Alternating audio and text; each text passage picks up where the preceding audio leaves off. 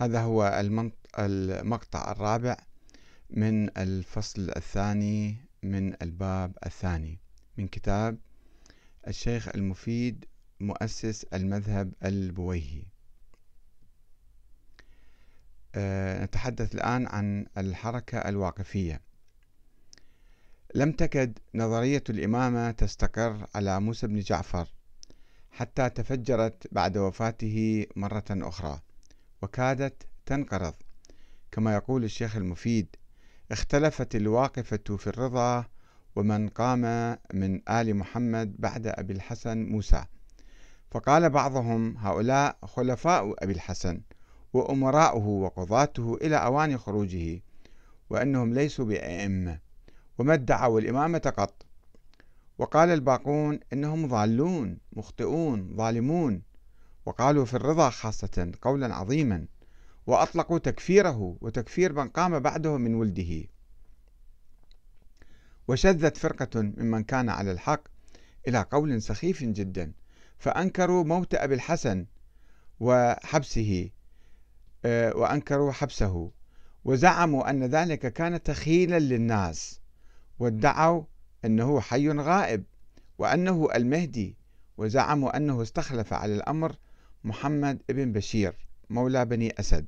وذهبوا إلى الغلو بالإباحة ودانوا بالتناسخ. واعتلت الواقفة فيما ذهبوا إليه بأحاديث رووها عن أبي عبد الله منها أنهم حكوا عنه لما ولد موسى بن جعفر. قوله لأمه حميدة البربرية يا حميدة بخن بخن حل الملك الملك في بيتك. وسئل عن اسم القائم فقال اسمه حديدة الحلاق يعني موسى. وبالرغم مما يستعظمه المفيد من تكفير بعض شيعة الكاظم لأبنائه وأحفاده وتضليلهم وتخطئتهم ونفي الإمامة عنهم وهو ما يدل على هشاشة نظرية الإمامة الإلهية وعدم قيامها على نصوص واضحة وصريحة ومتواترة ومعروفة لدى عامة الشيعة الإمامية. فإن المفيد لم يتوقف ليرد على هؤلاء الواقفة الذين أغلقوا باب الإمامة وتاجروا بما تبقى منها واختطافها وادعاء محمد بن بشير الغالي المغالي هذا باستخلاف الكاظم له ونقل الخلافة إلى أولاده كما حدث قبل مئة عام بعد وفاة أبي هاشم عبد الله بن محمد بن الحنفية عندما قام عدد من الغلاة كالحربية والبيانية والمغيرية والمنصورية والجناحية والروندية بادعاء الإمامة والنبوة بناء على أقوال مزعومة أو إشارات غامضة أو تأويلات تعسفية. ولم يكن علي بن موسى الرضا يمتلك أدلة قوية وواضحة وصريحة ومتواترة على إمامته مما ساعد الغلاة والواقفة على تسويق مقولاتهم. وكان على المفيد أولا أن يرفض المنهج الباطني الذي تشبث به الواقفة في إنكارهم لوفاة الإمام موسى الكاظم وادعائهم هروبه من السجن وهو موقف كان يحظى بقدر كبير من المعقولية حيث قال لهم ما الفرق بينكم وبين الناووسية؟ الواقفة على أبي عبد الله والكيسانية الواقفة على أبي القاسم محمد بن حنفية والمفوضة المنكرة لوفاة أبي عبد الله الحسين الدافعة لقتله والسبائية المنكرة لوفاة أمير المؤمنين المدعية حياته والمحمدية النافية لموت رسول الله المتدينة بحياته. وكل شيء راموا به كسر مذاهب, مذاهب من عددناهم. يعني الواقفة. آه، فهو كسر لمذاهبهم الواقفة ودليل على إبطال مقالتهم. وحاول المفيد أن يفسر ويؤول بعض الأحاديث التي كان الواقفة يتشبثون بها مثل موسى هو القائم أو القائم اسمه حديثة الحلاق. فقال قد علمنا أن كل إمام فهو قائم بالأمر بعد أبيه فأي حجة فيما تعلق به لولا عمل قلوب وكان على المفيد ثانيا أن يثبت لهم بمنطق النصوص والأحاديث المتواترة الصريحة إمامة الرضا. ولكنه كان عاجزا عن القيام بذلك. فلجأ إلى قياس الرضا على أبيه الكاظم فقال على أنه يقال لهم ما الدليل على إمامة أبي الحسن موسى؟ وما البرهان على أن أباه نص عليه؟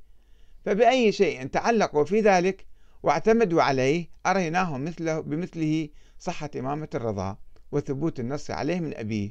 وهذا ما لا يجدون عنه محيصا. يعني هم الواقفية من البداية لم تكن لديهم نصوص على إمامة الكاظم. وكذلك الذين قالوا بإمامة الرضا لم تكن لديهم نصوص على إمامة الرضا. فيقول مثل ما أنت ثبتت إمامة الكاظم إحنا نثبت إمامة الرضا بدون أي نص. ولو بعدين يدعي وجود نصوص من زمن النبي يعني. ولكن المشكلة أن النص على موسى الكاظم كان غامضا وضعيفا أو غير موجود. ولذلك ذهب عامة الشيعة وفقهاؤهم وأجلاؤهم إلى القول بإمامة عبد الله الأفطح ثم لجأوا إلى الكاظم بعد وفاة أخيه.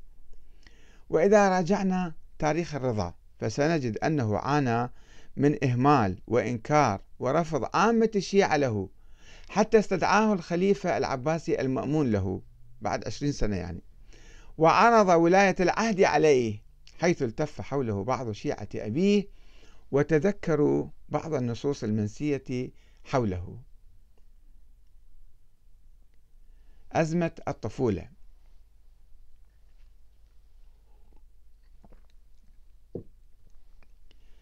بعد حوالي مئة عام من تأسيس نظرية الإمامة الإلهية العلوية الحسينية على يد محمد الباقر أصيبت النظرية بضربة قاتلة عند وفاة علي بن موسى الرضا سنة 203 وتركه لطفل بعمر سبع سنوات هو محمد الجواد. وكان ذلك سببا كبيرا لتفرق الشيعة الذين قالوا بإمامة الرضا. تفرقهم إلى ثلاث فرق. فرقة عادت لتبني الوقف على موسى الكاظم. قال إحنا اشتبهنا اجينا على الرضا خلينا نرجع للواقفية أحسن لنا. اثنين فرقة قالت بإمامة أحمد بن موسى وزعموا أن الرضا وصى إليه ونص عليه بالإمامة. ثلاثة وفرقة مضت على سنن القول في الإمامة ودانت بإمامة أبي جعفر الجواد ونقلت النص عنه وهم أكثر الفرق عددا كما يدعي الشيخ المفيد. والله أعلم يعني. وهنا ينتقل الشيخ المفيد إلى منطق لا معقول فيهاجم الفريقين اللذين شذا عن أصل الإمامة كما يقول واعتل بصغر سن أبي جعفر. وقالوا ليس يجوز أن يكون إمام الزمان صبيا لم يبلغ الحلم. مع أن موقف الفريقين كان أقرب إلى العقل ولا سيما موقف الشيعة الأحمدية الذين اتبعوا أحمد بن موسى.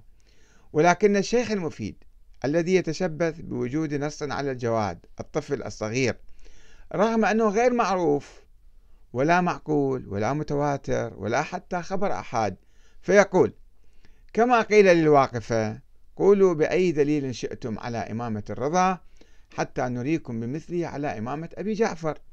وبأي شيء طعنتم به في نقل النص على أبي جعفر فإن الواقفة تطعن بمثله في نقل النص على أبي الحسن ولا فصل في ذلك.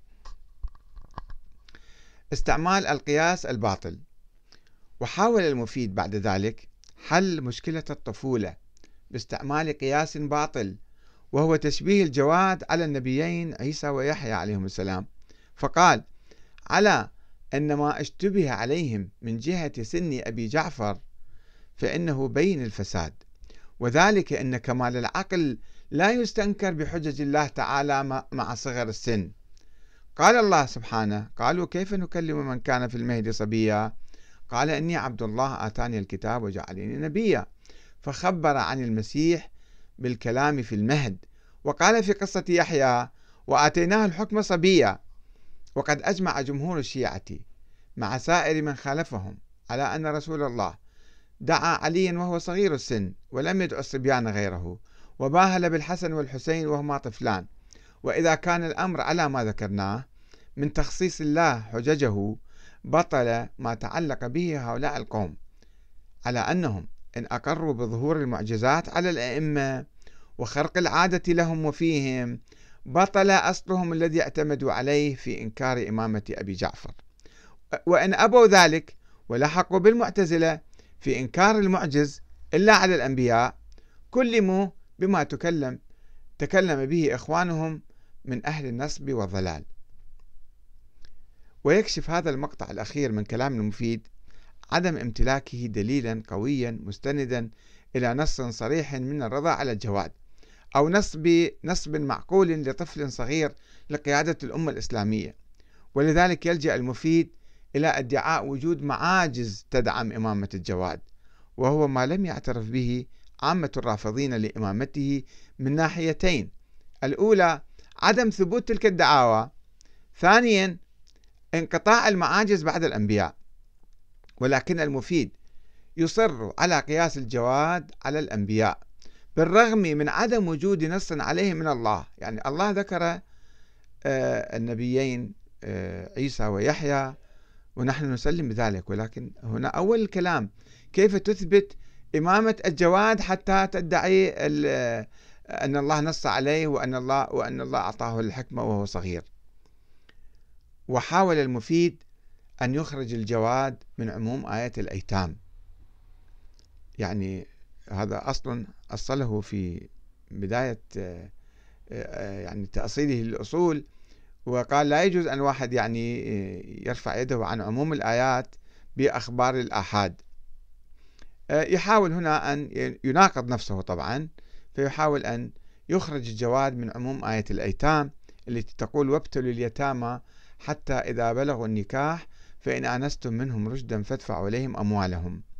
التي تفرض الحجر عليهم حتى يبلغوا سن الرشد. إذا كان مفروض على هناك حجر على الجواد لأن الطفل صغير.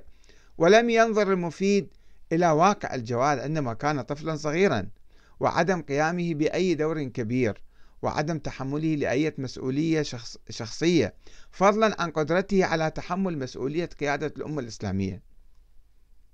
وقد تكررت أزمة الطفولة مرة أخرى مع علي الهادي ابن محمد الجواد الذي توفي أبوه وهو في سن ثمانية أعوام وأوصى لمن يشرف عليه وعلى أمواله حتى يبلغ كما يروي الكليني في الكافي. وهو ما يدل على عدم إمكانية تبوء الهادي كأبيه لمنصب الإمامة.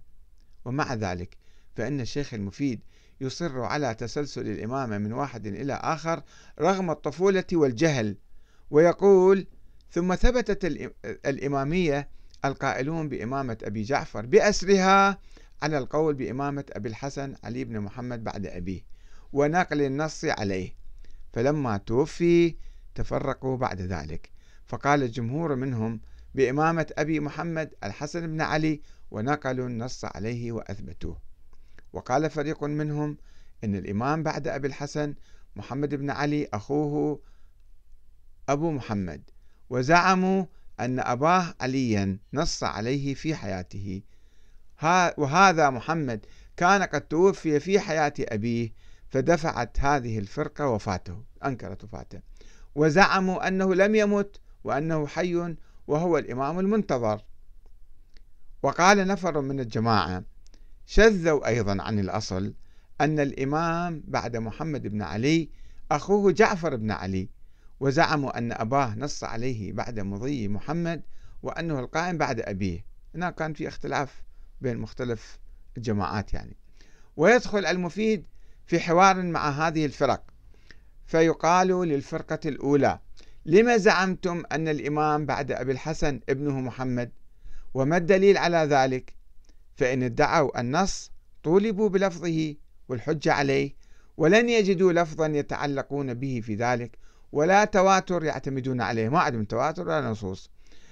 لأنهم في أنفسهم من الشذوذ والقلة على حد ينفي عنهم التواتر القاطع للعذر في العدد مع أنهم قد انقرضوا ولا بقية لهم. وذلك مبطل أيضا لما ادعوه ويقال لهم في ادعاء حياته ما قيل للكيسانية والناووسية والواقفة الذين كانوا يقولون هذا بعد مستمر في الحياة. ويعارضون بما ذكرناه ولا يجدون فصلا. ويلاحظ أن المفيد هنا يتنكر للأحاديث الثابتة والمتواترة والتي يعترف بها شيعة الحسن العسكري وسائر المؤرخين الشيعة من وصية الهادي في البداية إلى ابنه محمد. وقوله بحدوث البداء فيه بعد وفاته في حياة أبيه. ثم قوله للحسن يا بني أحدث لله شكرا فقد أحدث فيك نعمة أو فيك أمرا. لقد بدا لله في محمد كما بدا في إسماعيل. وقد روى المفيد نفسه هذا الحديث في كتاب الإرشاد ولكنه لم يشر إليه في كتاب الفصول المختارة. في محاولة منه لتزوير التاريخ الشيعي والتهرب من الاعتراف بحدوث البداء في مسألة النص بالإمامة.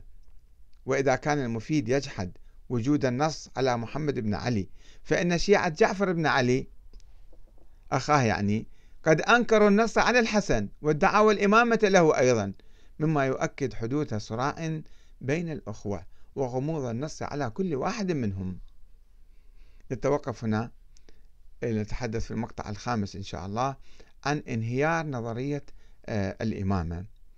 والسلام عليكم ورحمة الله وبركاته.